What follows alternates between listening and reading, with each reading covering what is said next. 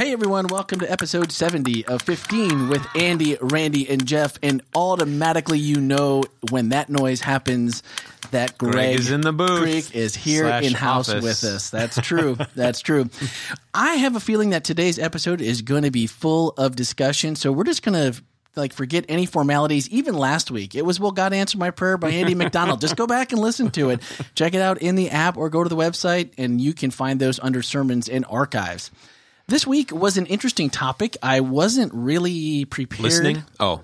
I wasn't really listening. no, I wasn't really prepared for where you were going when I heard the subject matter was baptism, essentially. Where did you think he was going to go? Uh, I don't know, but it wasn't where he went. Definitely. so it was it was a surprise, but it was a welcome surprise because essentially all the things that You I got think freed up, didn't you? yeah, well, I think I think for many of us that have been lifelong Christians, maybe not so many for that have been late comers to to Christianity, but for those of us that grew up with it, I think a lot of the baggage that a lot of people carry about a lot of things are tied to this subject. And just before we came in, just talking with Greg briefly, and he just he hit on a lot of those subjects and little nuances of things that we maybe not always believe, but things that get attached to us. They get kind of sneakily, they kind of unzip your backpack and they just keep throwing a few more things in there. And you're going like, man, this thing is really getting heavy. It's like that shampoo thing, right? You Yeah. keep rinsing it out and somebody puts shampoo in, you keep rinsing it. I should have, you know, I should have checked inventory a long ago. So, but before we begin, I just want to make sure that I have this whole baptism thing straight. I want to make sure that what we're leading off with, that I'm, I'm, I got you. Okay. So it's a symbolic gesture to tell everyone how much you love God after you already started loving God, but it doesn't guarantee you a spot on the God team or even the less popular denominational team. So it's not magical and it doesn't take away your sins. So tell me why we do this again. so so I wrestle with this a little bit, and I think part of the whole reason for all the symbols that we had up on the screen mm-hmm. was to just try and, and help make some sense of the fact that symbolism still is a part of our life in some way. And the reality is is that the symbolism for the Israelites and the Red Sea experience meant way more probably to them than I think it does to us because we don't hearken our walk or our journey with God to the Red Sea experience. It's not a part of our story Sure. like on a on a daily basis. For the Israelites, it was. For for Jews, it was. And so, I mean, even in the time of Jesus, baptism was still like for for Jews and the Red Sea experience was still a part of their culture. And they're from an oral culture, and so these types of things like mean more. These things that are immersive of the senses. Now we're happy if we just you know see it on a tablet screen or you know a cell phone screen. Like that's enough for us. Like we can see it and we can hear it, and we're good. But baptism really engages with all of your senses, and I just don't know that we have a lot of experiences like that anymore. Right? Um, Doesn't in, seem to be. in the church world. I think we see them a lot in other places. Right? You go on a roller coaster that you know has you know light and you know sound and it has there's like mist or you know whatever like those pieces are there you know you kind of start to feel it but church wise i think we've kind of lost some of this symbolism Sure, even that our- exists in our history Even our praying is usually just either sitting or standing. You know, we don't really fall down we on our don't do face. a lot of prostrate praying right? Well, you talked about baptism being a milestone on the journey to knowing God fully. And uh, too often it's treated as an ascension or the end or the plateau. And that's something, the plateau, that's something I've heard, man, ever since I was a kid. And so exactly what did you mean by the end or the plateau? What was what were you trying to to, to put across there? Yes, Greg. Yes, Greg. Yeah, Greg. Oh, so how how frank can I be here? Real frank. Real frank. I mean, basically, like uh, in Adventism, we say, "Hey, you want to get baptized? Learn these twenty-eight fundamental beliefs, and once you know them, and once you adhere to them, we'll baptize you." Right? That's how, for the most part, the denomination works. But the challenge is, is that like it's like the same thing as you know, cramming for a test. Like, okay, I've got this test coming up, and I'm going to learn all these things. Well, how much of that do you remember in a week? Sure. How much of that do you, do you remember in a month? And so we just are kind of like, we get to baptism and we're so happy because this kid decided to live their life for God and they've become an Adventist. And what else is there? They- and it's they- like, this is like a milestone in a continued journey of knowing God more deeply. And instead of treating, um, whether it be spiritual disciplines or whether it be the 28 fundamental beliefs as tools to help us know God better, to help us understand Him and His love for us, we treat it as like the end all. That that it is the medium that gets us to heaven. It's the graduating from catechism. Yeah. Yeah. We, And- we catechize, catechize, catechize, baptize, and as opposed to baptize and then catechize. Yeah, I think we've treated the 28 or we've treated them as a comprehensive understanding of all we need to know. That's true. Once you learn the 28, there's really There's there's, really no other else. truth that's out Yeah. there. For those of you who don't know what in the world they're talking about, our, Sorry. our denomination has recognized 28 fundamental beliefs, and that's where when we say 28, 28, that's what we're talking about. Yeah. Yeah, yeah. Well, you said when we make the forgiveness of sins about my repentance and my decision to be baptized, we remove Jesus from the equation. And that one, when I was baptized, and uh, this goes back a long ways, but I think I was, I think it was nine, if I remember correctly, and it was it was a little church school next to the church, and it was you know every year there's a group that this is your time, so let's let's get this party started, and the emphasis was on the bootstrap Christianity cornerstone of dying to self. And at least the insinuation that now a perfect life should be and would be expected if we don't, like you just said, if we catechize and then we baptize instead of baptizing and catechize, I mean, if we don't do it in the right order, is there any hope for anyone to ever come through this and feel good about that decision? Because it seems like later on we find a lot of people going, I don't know. I think maybe later on, as I learn more, I do more, I understand more, maybe I should be baptized again. So I, I want to speak to that as a youth pastor, right? Because Yeah. oftentimes I have people come and talk to me wondering if they should get rebaptized because they don't know how much they actually understood when they got baptized the first time. Okay. And, and my challenge with that is like Jesus says, hey, if you want to enter the kingdom, become like a child. And so what we do is we take the spiritual experience of a young person and we devalue it and we degrade it to the point where because we make it this ascension of knowledge that if you didn't know those things then your walk at 10 years old or 9 years old or you know 14 years old wasn't genuine that you didn't really love God because you didn't know those things. When really, if I ask someone who is asking about rebaptism, I don't really know what I did, and I press the issue like, well, did you love God? Well, yeah, I did. Okay, so you know, did you? But I, but my friends influenced me to do it. Okay, well, how did it change your life? Did it influence the way that you live? Well, well, yeah, and and it was you know kind of a thing that changed my spiritual walk. It's like, well, you don't need to be rebaptized. Like that was a decision you made there. You maybe got waylaid, right? But that was still a decision that you made, and that's part of the problem. You know, so and you you feel the need to explain at 28 we talk about catechize right so that's essentially like journeying it, it's really it's really just an education, Education. piece Yep. when Yeah. when really we're not really interested or i guess i should say i'm not interested in catechizing as much as i am in teaching people how to follow jesus and growing relationship but we don't do that and so we just kind of get them to what they need to know and then we drop it all off But so what you just said, that validates. That, that really validates what somebody went through from the most maybe the most important part is I just loved God.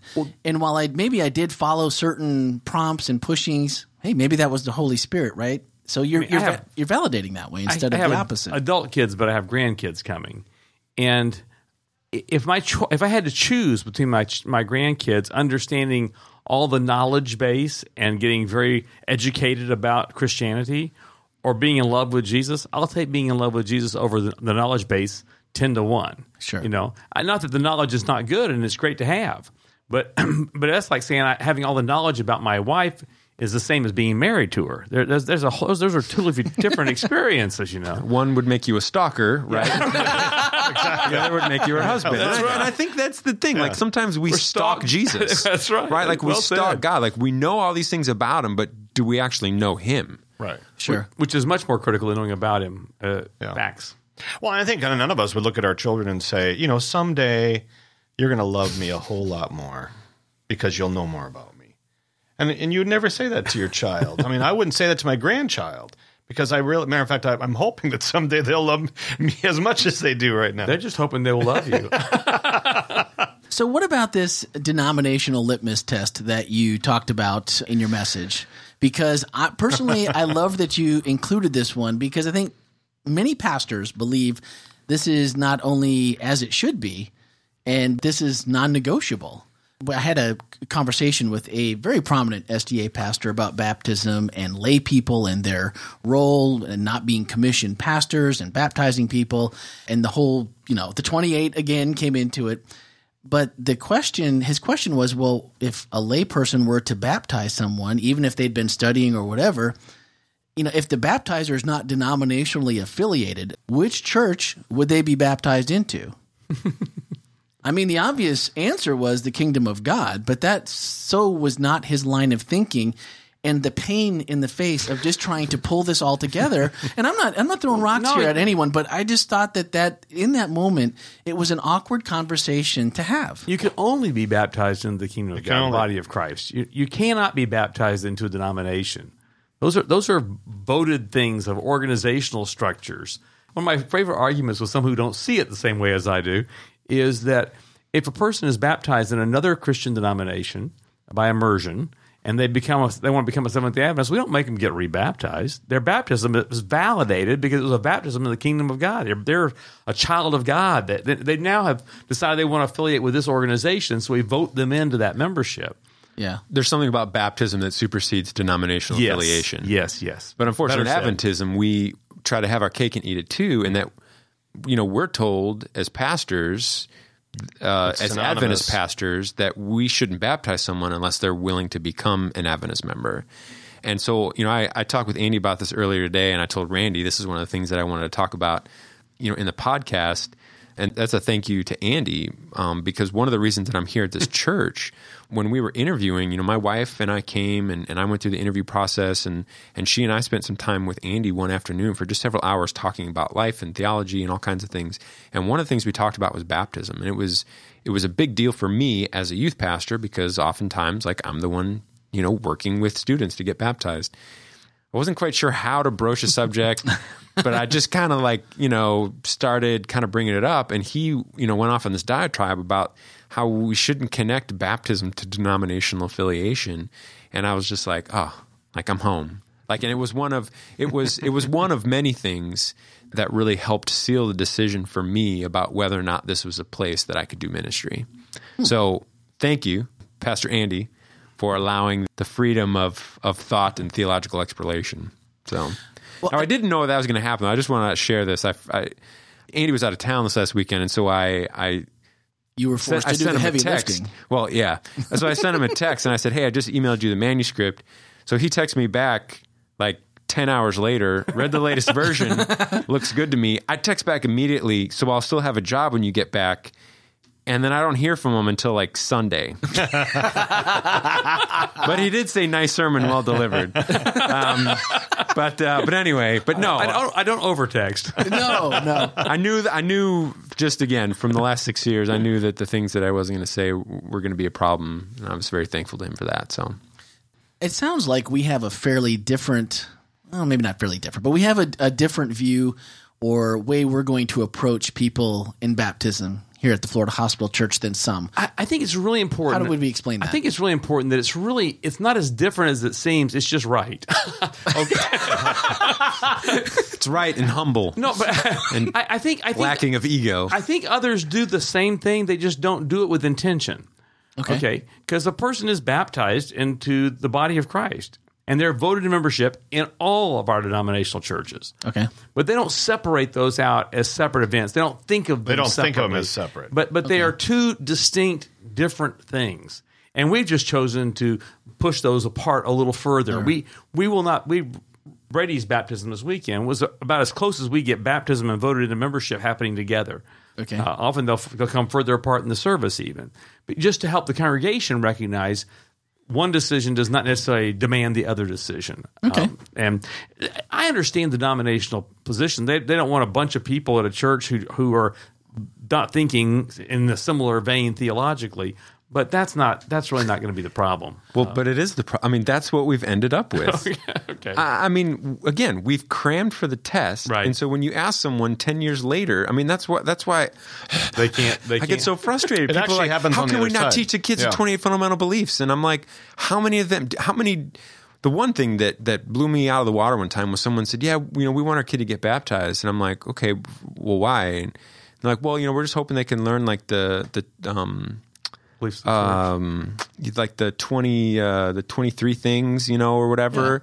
And I'm like, if if if it was such a big deal to you, you would know that there are twenty eight, and it would be a part of of the conversation, you know, at home. And and you guys, it, if it doesn't matter to you, why should it matter to them? You know, and and that's the thing that just as a youth pastor drives me crazy. Well, Well, also, also I just want to say, Randy, I, I think in thinking about it the way Greg pr- presented it this weekend, uh, if we can, if we can have our young people fall in love with Jesus, have a relationship with Jesus, Jesus will never disappoint them. Right. If their connection, if their primary identity is a connection to denominationalism, it will mess with their head. Sure. a- and disappoint them and drop the ball and uh, do all kinds of things differently. But Jesus won't. And so we got to get our we got to get our kids, we got to get our adults. We we need to all be very much anchored in Christ.